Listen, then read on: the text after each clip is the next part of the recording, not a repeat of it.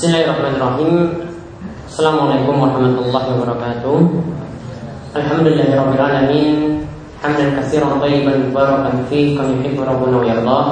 Wa asyhadu an la ilaha illallah wahdahu la syarika lah wa asyhadu anna Muhammadan 'abduhu wa rasuluhu. Allahumma shalli ala nabiyyina wa sayyidina Muhammad wa ala alihi wa man tabi'ahum bi ihsan ila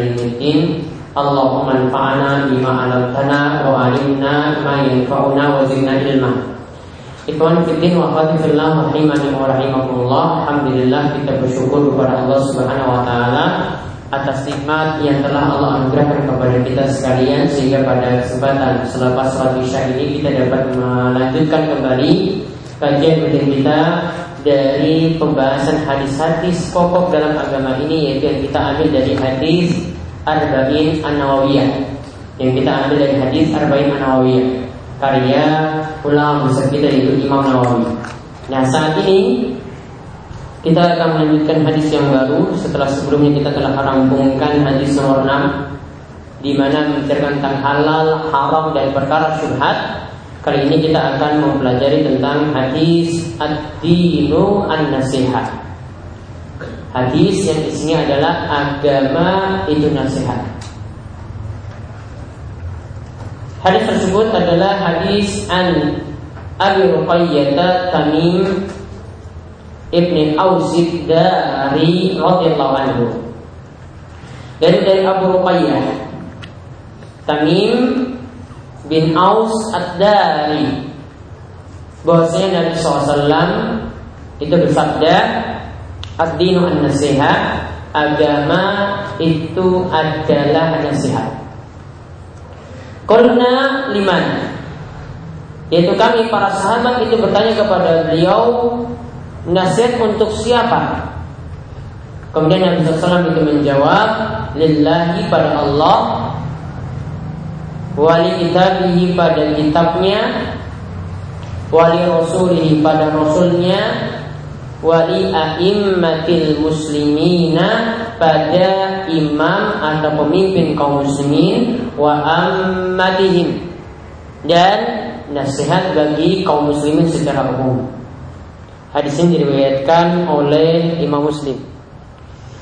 Jadi dalam rentetan hadis yang telah kita bahas dari nomor 1 sampai nomor 7 ini Dua hadis yang diriwayatkan oleh Imam Muslim saja Yaitu hadis nomor 2 hadis Jibril dan hadis nomor 7 ini yaitu hadis dari Abu Ruqayyah Tamim bin Aus Ad-Dari. Baik, hadis ini adalah hadis yang singkat. Jadi pembahasan kita juga singkat mengenai hadis ini. Hadis ini menjarakan tentang agama itu adalah nasihat. Dan dalam hadis-hadis hadis-hadis Nabi SAW ya kebanyakan hadis-hadis itu membicarakan nasihat kepada kaum muslimin secara umum. Namun kata Ibnu Rajab dalam hadis-hadis yang ada nasihat itu dibagi menjadi dua. Yang pertama adalah nasihat untuk kaum muslimin secara umum. Yang kedua nasihat untuk para pemimpin.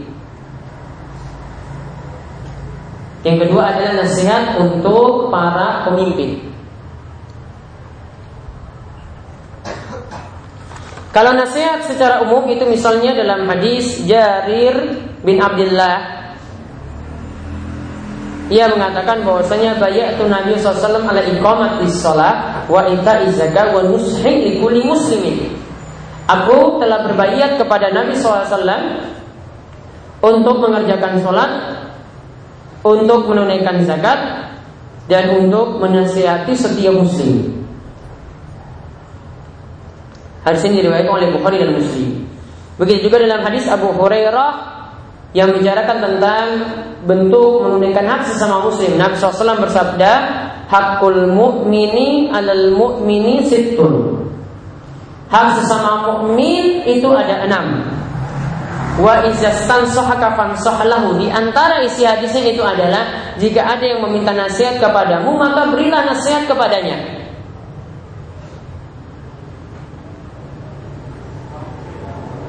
Dan masih ada beberapa hadis yang semisal itu.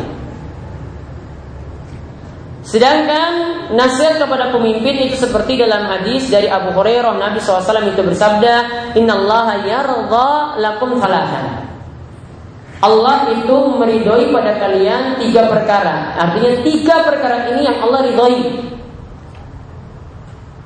Yaitu yardalakum an ta'buduhu wa la tusyriku bihi syai'a yaitu Allah ridho kepada kalian jika kalian beribadah kepadanya dan tidak berbuat syirik sedikit pun kepadanya. Wa anta tasimu bihablillahi jami'an wa la tafarraqu. Dan hendaklah kalian memegang teguh tali Allah.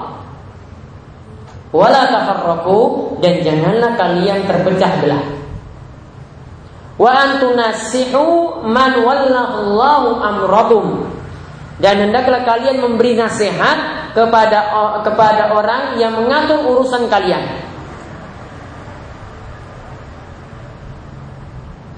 Jadi ada tiga hal di sini yang membuat kita mendapatkan ridha Allah. Yang pertama bertauhid dan tidak berbuat syirik.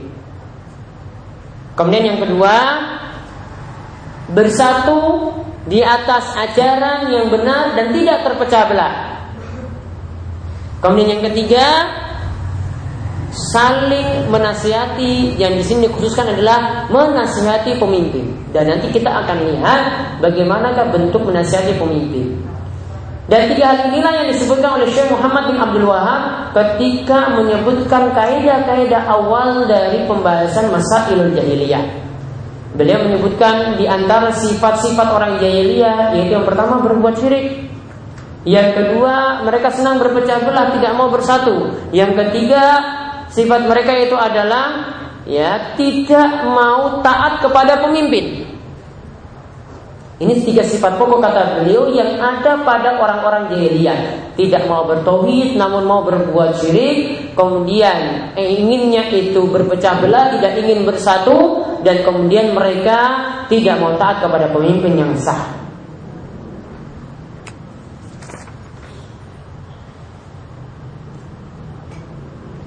Kalau kita lihat di sini sebelum saya sebutkan pengertian nasihat itu sendiri, kita lihat dulu pengertian atau apa yang disebutkan oleh Imam Ibnu Rajab mengenai maksud ad-din an-nasihat.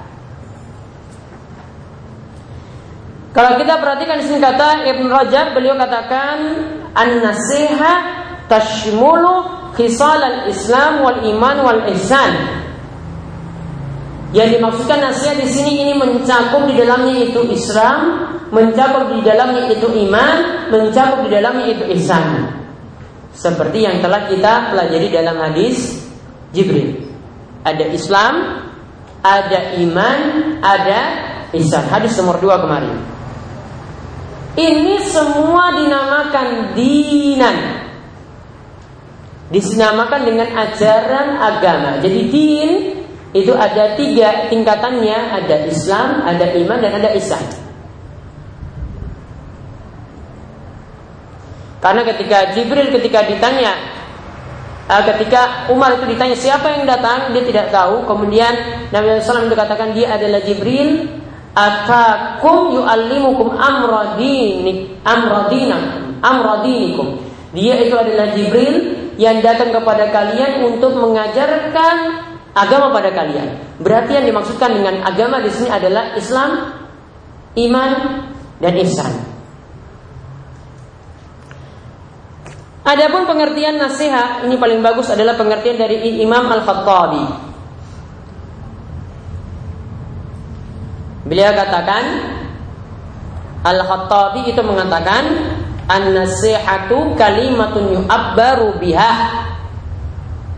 an jumlatin hiya iradatul khairi lil mansuh lahu yaitu dimaksudkan dengan nasihat itu adalah ungkapan yang maksudnya menginginkan kebaikan pada orang lain. Atau menginginkan terwujudnya kebaikan pada orang lain.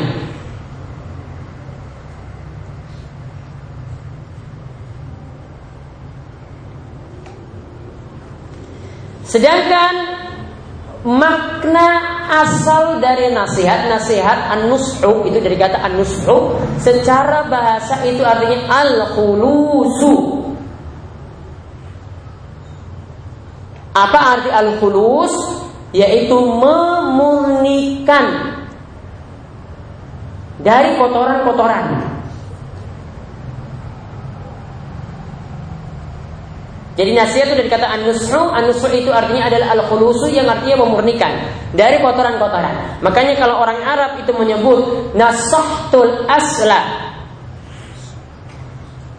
Aku memurnikan, itu nasahtu dengan kata nasihat di sini. Aku memurnikan asla madu itu maksudnya adalah dia membersihkannya dari kotoran-kotoran. Itu maksudnya adalah membersihkan dari kotoran-kotoran. Berarti kalau asal katanya seperti itu yang namanya nasihat berarti kita pingin ada pada orang lain hilang dari dia kotoran-kotoran.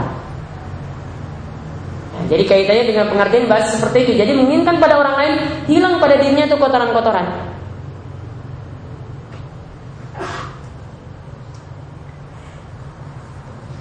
Namun untuk khusus untuk nasihat pada Allah, nasihat pada Rasul, nasihat pada kita, yang dimaksudkan di sini adalah terwujudnya kebaikan itu sendiri. Kebaikan yang berkaitan dengan Allah, kebaikan yang berkaitan dengan Rasul, kebaikan yang berkaitan dengan kitab Allah. Nah sekarang kita rinci satu persatu apa yang dimaksudkan dengan nasihat pada Allah, nasihat pada Rasul, nasihat pada kitab, nasihat pada kaum pada a'immatul muslimin, pada pemimpin kaum muslimin dan nasihat kepada kaum muslimin secara umum.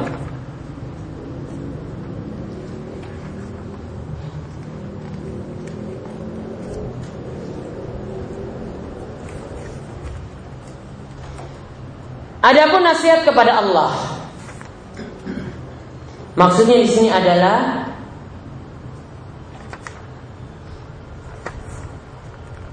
sihatul i'tiqad fi wahdaniyatihi wa ikhlasun niyyah fi ibadatihi. Di sini kata ringkas yang disebutkan oleh Ibnu Rajab yang namanya nasihat lillah itu adalah dengan seseorang memurnikan iktikad memurnikan keyakinannya akan keesaan Allah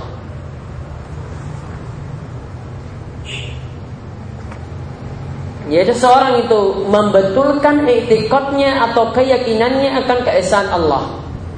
Kemudian juga di sini kata beliau yang kedua, wa ikhlasun fi ibadatihi dan meluruskan niat, mengikhlaskan niat dalam beribadah pada Allah. Maksudnya niat ibadah itu murni untuk Allah.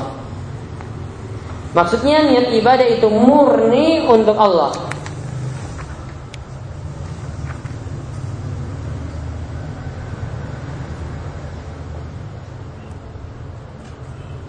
Atau ada pengertian lagi dari Abu Amr bin Salah atau dikenal dengan Ibnu Salah. Beliau mengatakan an-nasiha lillah itu maksudnya tauhiduhu, yaitu mengesahkan Allah wa wasfuhu bi sifatil kamal wal jamal dan menyifati Allah dengan sifat-sifatnya yang sempurna dan maha mulia. Wa tanzihu amma yudaddu wa yukhalifuha dan membersihkan Allah, menyucikan Allah Subhanahu wa taala dari sifat-sifat yang bertentangan dengan sifat-sifat mulia beliau, dan sifat mulia Allah Subhanahu wa taala. Ma'asi dan juga menjauhi maksiat-maksiat yang Allah larang wal qiyam dan menjalankan perintah-perintah Allah. Biwasfil ikhlas dengan melakukannya penuh keikhlasan. Jadi itu di antara pengertian nasihat lillah. Artinya nasihat lillah ini bentuknya adalah dengan kita membersihkan etikot atau akidah kita dari keyakinan-keyakinan yang menyimpang yaitu keyakinan-keyakinan syirik dan ibadah hanya boleh ikhlas yaitu murni untuk Allah Subhanahu wa taala semata. Kemudian yang kedua an nasihat li kitabi nasihat pada kitabnya.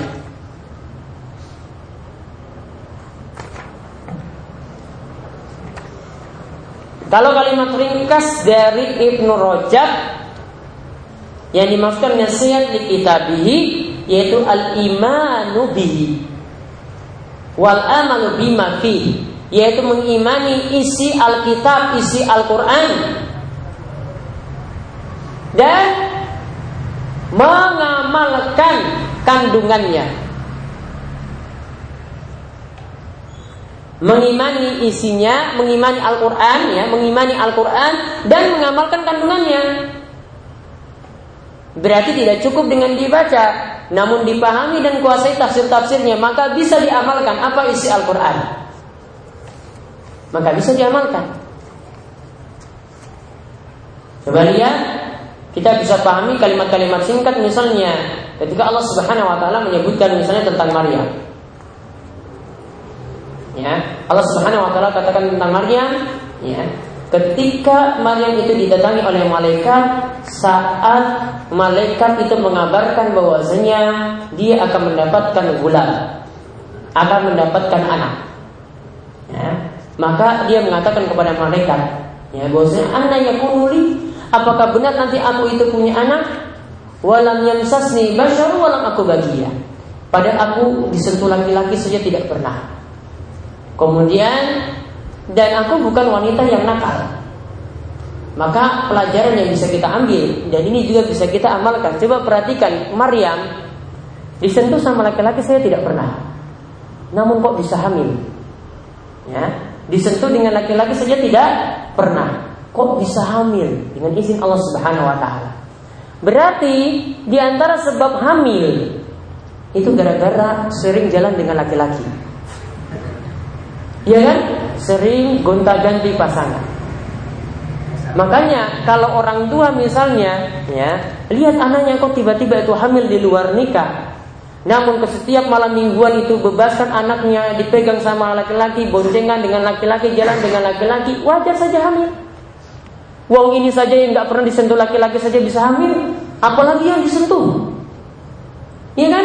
Apalagi yang disentuh. Jadi wajar. Makanya pelajaran yang bisa diambil ketika kita membaca kemudian merenungkan. Bisa seperti itu. Berarti di antara sebab hamil adalah tadi. Karena ketika itu ini ditanda keheranan dari Maryam. Dia heran dia, saya tidak pernah disentuh laki-laki kok bisa hamil. Dengan izin Allah Subhanahu wa taala dan kehamilannya di situ e, berbeda penafsiran para ulama, ada yang mengatakan 9 bulan, ada yang mengatakan 6 bulan, dan ada yang mengatakan dia ditiupkan ruh hamil langsung juga melahirkan ketika itu. Ya ditiupkan ruh hamil langsung melahirkan ketika itu. Beberapa tafsiran dari para ulama seperti itu. Ya, ini bisa dipahami ketika kita itu mengimani isi Al-Quran dengan membacanya, kemudian merenungkan maknanya, ya, akhirnya bisa kita amalkan dan ambil kesimpulan-kesimpulan di dalamnya. Nah, sedangkan Ibnu Salah itu mengatakan an-nasihatu kitabihi yaitu nasihat kepada kitab Allah itu adalah al-imanu bihi. Mengimani isi Al-Quran. Wa ta'zimuhu wa tanzihuhu. Mengagungkan dan menyucikan Al-Quran. Mengagungkannya dengan mengamalkannya menyucikannya dari pemahaman-pemahaman yang keliru wa tilawatu haqqa tilawatih dan selalu ya tilawah atau membaca Al-Quran tersebut. Wal wukuf ma'a awamirihi wa nawahihi. Dan selalu memperhatikan perintah yang ada dalam Al-Qur'an dan larangan yang disebutkan di dalamnya. Wa tafahum ulumihi wa amsalihi dan berusaha merenungkan ilmu-ilmu yang disebutkan di dalamnya dan permisalan-permisalan yang ada. Kemudian wa tadabbur ayatihi dan merenungkan ayat-ayatnya wa du'a'u ilaihi dan mendakwakan isi Al-Qur'an wa zakat tahrifil ghalin wa anhu dan benar-benar kita harus menjaga Al-Qur'an dengan menjaganya tersebut dari penyelewengan-penyelewengan orang-orang yang sesat yang berusaha mencela ya isi dari Al-Qur'an atau menyelewengkan isi dari Al-Qur'an tersebut. Kemudian yang ketiga Nasihat li rasuli. Nasihat pada rasulnya.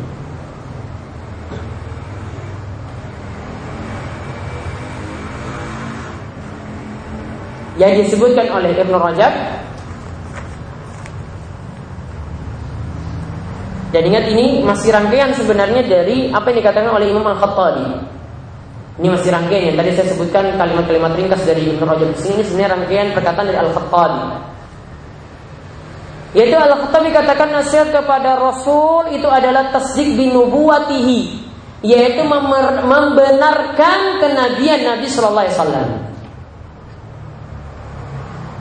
Wa lahu fima amara dan mencurahkan kekuatan untuk mentaati apa yang diperintahkan oleh Rasul. Wa anhu dan berusaha menjauhi apa yang Rasul Shallallahu Alaihi Wasallam itu larang. Nah itulah yang dimaksud dengan nasihat pada Rasul. Jadi ada tiga di sini yang dimaksudkan, yaitu membenarkan wahyu yang dibawa. Kemudian yang kedua menjalankan perintahnya, Kemudian yang ketiga menjauhi larangannya. Sedangkan Ibnu Salah itu mengatakan yang dimasukkan nasihat pada Rasul yaitu al-imanu bi mengimani Rasul itu sendiri wa bima jaa dan wahyu yang beliau bawa. Wa tauqiruhu wa dan memuliakan beliau wa tamassuk bi taatihi dan memegang teguh ajaran beliau dengan mentaatinya wa ihya sunnatihi dan menghidupkan sunnah beliau.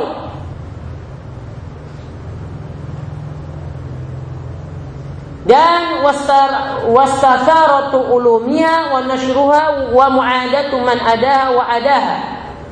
Yaitu hendaklah sunnah tersebut itu disebarkan dan melawan orang-orang yang memusuhinya. Kemudian juga dikatakan nasihat kepada Rasul adalah takhalluk bi akhlaki, yaitu menjalankan akhlak sebagaimana yang Nabi SAW contohkan. Wa ta'attub bi adabihi, menjalankan adab sebagaimana yang beliau ajarkan. Mahabbatu alihi dan mencintai keluarga Nabi SAW. Wa dan juga para sahabat Nabi SAW wa dan yang semisal itu. Khusus tentang kalau dikatakan ahli bait yaitu ahlul bait Nabi SAW pernah terjadi diskusi antara antara antara seorang yang bernama Husain dengan Zaid. Seorang sahabat yang bernama Zaid. Ketika itu ditanya tentang siapakah ya di situ diperintahkan untuk menjaga ahlul bait Nabi SAW. Lalu ditanyakan, "Man ahlul bait?" Siapakah al bait Nabi Wasallam? Maka ketika itu Zaid mengatakan nisa'uhu yaitu istri-istri beliau. Ya, yaitu istri-istri beliau. Pertama kali Zaid itu menyebutkan yang dimaksudkan dengan alul bait Nabi SAW adalah istri Nabi SAW. Jadi kalau kita sebut ya di dalam salawat kita kita sebut wa ala alihi dan keluarga Nabi SAW yang utama masuk di dalamnya adalah istri-istri Nabi SAW. Yang pertama kali masuk itu istri-istri beliau. Maka sungguh sangat-sangat ya sesat jika ada yang mencela istri-istri Nabi SAW padahal para sahabat yang masukkan alul bait yang utama itu adalah istri-istri Nabi SAW. Jadi kalau ada yang mencaci maki Aisyah misalnya, kalau ada yang mencaci istri Nabi SAW yang lainnya, ya maka dia sungguh sangat-sangat sesat. Karena siapakah yang lebih memahami yang manakah alul bait dan manakah yang bukan? Ya, para sahabat lah yang memahaminya karena mereka hidup dengan Nabi Shallallahu Alaihi Wasallam. Jadi itulah nasihat pada Rasul itu jadi mencakup iman kepada beliau, mentaati perintah beliau, menghidupkan sunnah beliau, menyebarkan sunnah beliau, ya menentang musuh-musuh sunnah, kemudian berakhlak dengan apa yang beliau contohkan, beradab dengan apa yang beliau sebutkan, kemudian menghormati keluarganya, Kemudian juga menghormati para sahabat Nabi Shallallahu Alaihi Wasallam. Ini termasuk pada nasihat li Rasul. Kemudian yang berikutnya nasihat li'aimmatil muslimin.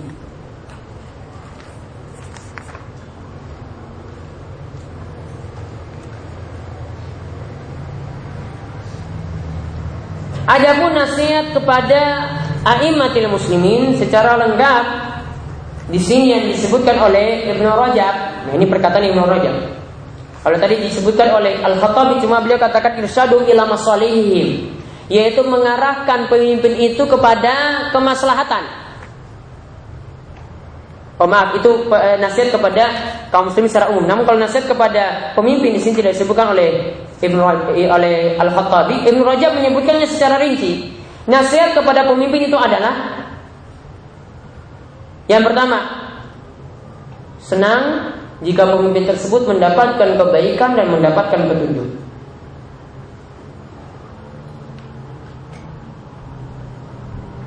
Wahubbu istima'il ummah alaihim. Yang kedua, suka jika umat itu bersatu pada pemimpin yang sah.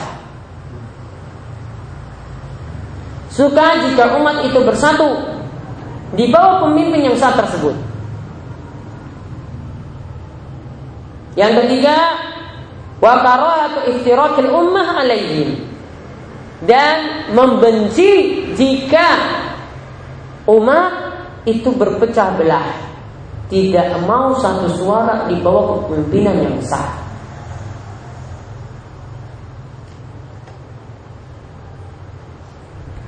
Kemudian yang keempat, menaati pemimpin selama dalam hal ketaatan pada Allah.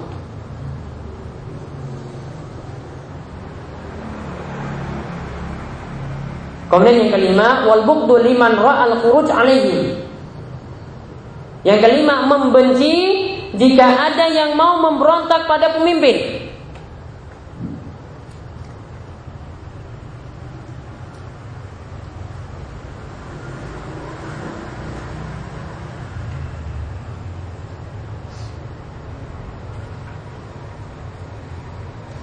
Kemudian yang terakhir, nasihat kepada pemimpin yang dimaksud ini yang keenam, itu adalah suka jika pemimpin mendukung dalam ketaatan pada Allah.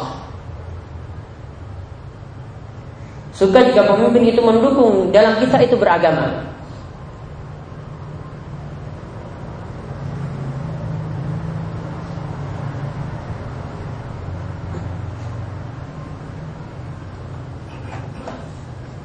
Nah lihat, jadi itulah yang dimaksud nasihat pada pemimpin.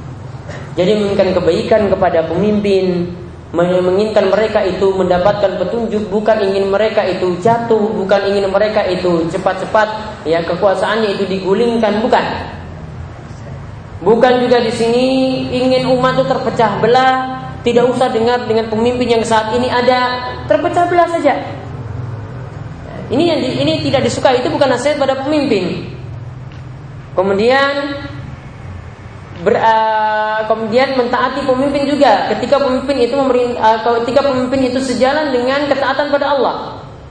Berarti kalau pemimpin memerintahkan pada maksiat maka tidak boleh ditaati. Kemudian tidak suka juga kepada orang yang ingin memberontak pada pemimpin yang sah dan yang lainnya. Kemudian wa amma nasihat lil muslimin, adapun nasihat kepada kaum muslimin, kalimat singkat dari Al-Khattabi beliau mengatakan irsadum ila masarihim. Yaitu memberi petunjuk kepada umat supaya jadi lebih baik.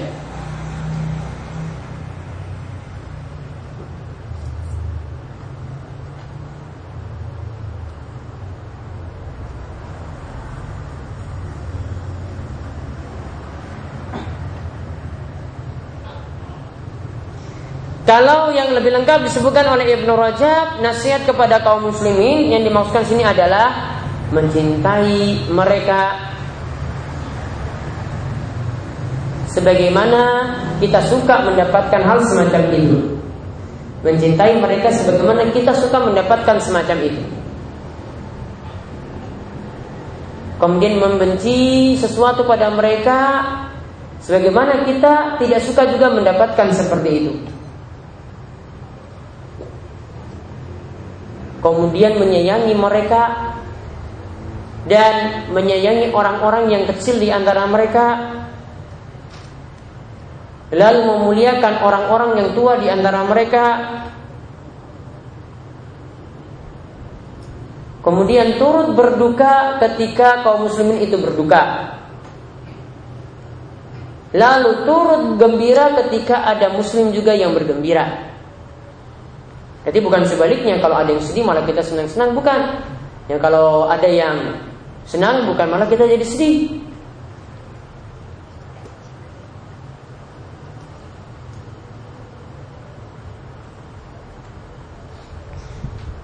Sedangkan Ibnu Salah itu mengatakan nasihat kepada kaum muslimin irsyaduhum ila masalihihim yaitu menunjukkan mereka kepada perkara-perkara yang baik yaitu mendakwai kaum muslimin supaya jadi lebih baik.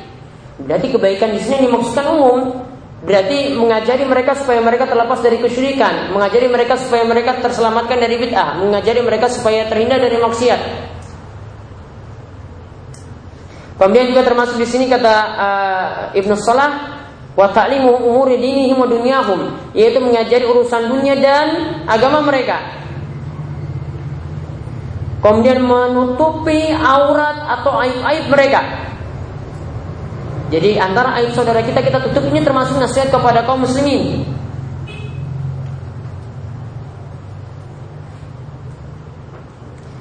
Kemudian juga tidak sampai menipu mereka. Dan juga tidak sampai hasad pada mereka. Dan berbagai macam hal semacam itu. Intinya kalau Ibnu Salah itu mengatakan yang namanya nasihat kata beliau an nasihatu kalimatun jami'atun tadammanu qiyaman nasi liman su'alahu biwujuhil khairi iradatan wa fi'lan.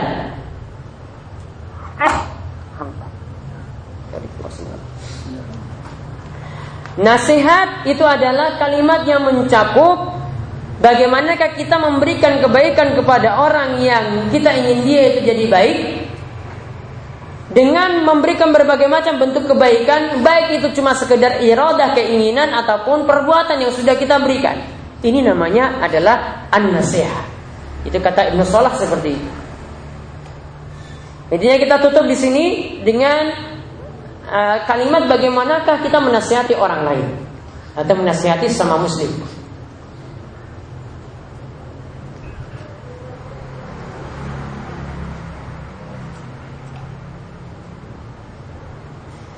Di sini katakan oleh Ibnu Rajab, wa kana salaf idza aradu nasihata ahadin Dulu para salaf ketika ingin menasihati seseorang ya, memberikan wa'adhuhu sirran ya. Ketika mereka ingin menasihati seseorang maka mereka berikan nasihat tersebut sirran secara sembunyi-sembunyi. Hatta qala ba'dhum sampai-sampai di antara mereka itu mengatakan man wa'adha akhaku fima bainu wa bainahu fahiya nasihat. Lihat, Sampai-sampai mereka katakan, siapa yang memberikan wejangan, siapa yang memberikan nasihat kepada saudaranya. Dan itu hanya dia dan orang dan temannya itu yang mengetahuinya. Dan itu hanya dia dan saudaranya itu yang mengetahuinya. Maka fahiyah nasihat. Itulah yang disebut nasihat. Waman wa'adhahu ala ru'usin nas fa inna wadhahu kalau seseorang itu menasehatinya di hadapan orang banyak, itu namanya menjelekannya, bukan nasihat. Jadi bedakan mana yang disebut nasihat, mana yang bukan.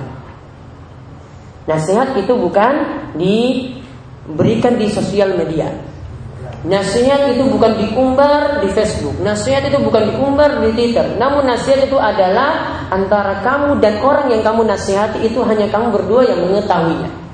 Itulah di sini katakan oleh para salaf ini adalah hian nasihat. Sedangkan kalau menjatuhkan orang ini di hadapan orang banyak, ini dinamakan apa? Dinamakan wabukuku, menjelekkannya, bukan lagi nasihat. Maka lihat kata Al-Fudail bin Iyad, beliau membedakan antara orang yang benar-benar menasihati dan orang yang bukan. Beliau mengatakan, al-mu'min yastur wa yansah. Sifat orang mukmin itu selalu tutup aib saudaranya dan menasihatinya. Sedangkan wal fajir yahtaku wa yu'ayyiru.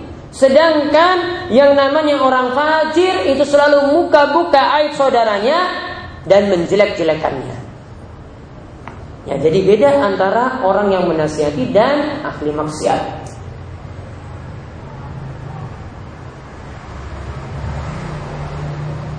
Lihat kata Abdul Aziz bin Abi Daud, eh, bin Abi Rawat.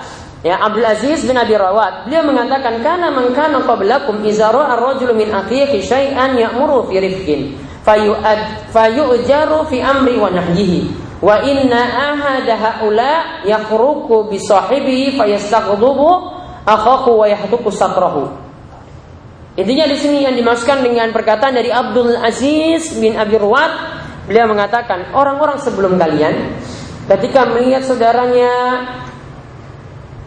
ya melakukan sesuatu yang keliru maka dia akan memper, memerintahkan atau menasihatinya dengan rifkin dengan lemah lembut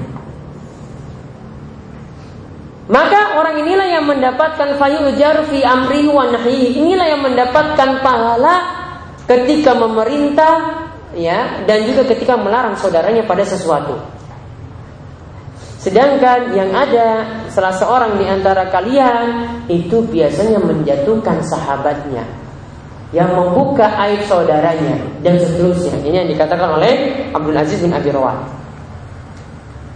Maka intinya yang namanya nasihat berarti kita bisa simpulkan kalau ini yang kita lakukan sesama muslim maka yang pertama yang perlu kita ketahui nasihat tersebut bagusnya adalah empat mata. Ya, itulah nasihat yang ikhlas. Kemudian yang kedua yang dimaksudkan nasihat ini adalah menutup aib saudara kita dan ingin dia jadi baik. Jadi aibnya itu ditutup kemudian itu dinasihati. Tidak perlu diumbar, tidak perlu dibuka-buka di hadapan orang lain. Ya, jadi empat mata ya antara kita dan dirinya saja yang tahu dan itu cuma ya, nasihat dan berusaha untuk menutupi aib saudara kita tersebut. Nah ini mungkin yang kami sampaikan untuk kesempatan kali ini mudah-mudahan bermanfaat. Insya Allah pada pertemuan berikutnya kita akan melanjutkan hadis yang baru yaitu hadis yang ke-8 dari Ibnu Umar tentang masalah uh, rukun Islam ketika seseorang itu meninggalkannya tentang masalah rukun Islam ketika seseorang itu meninggalkannya. Nah, kemudian kami umumkan ya, sebelum kami tutup uh, untuk dua pertemuan ke depan nanti kosong ya uh, karena saya ada keperluan dari Kamis sampai Jumat berikutnya lagi. Jadi hari Kamis dua kali itu kosong. Nanti kita ketemu lagi sekitar tanggal 8 Januari. Ya, sekitar tanggal 8 Januari nanti insya Allah kita ketemu lagi. Ya, yang ingin mendapatkan info kajian uh, bisa kirim SMS kosong, uh, maaf bisa kirim SMS ya ke nomor yang belum daftar dan ini nanti ada tausiah juga dari nomor tersebut 0823 139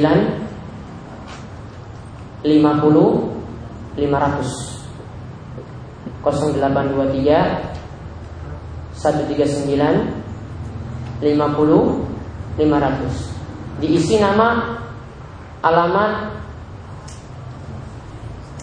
kajian al-ikhlas ya isi nama alamat kajian al-ikhlas biar nanti di uh, sendirikan nama tersebut. Ya, itu saja. Nanti dua kali pertemuan kosong nanti kita ketemu lagi tanggal 8 dan berhubung juga minggu depan banyak yang ujian ya. Banyak yang ujian kuliah.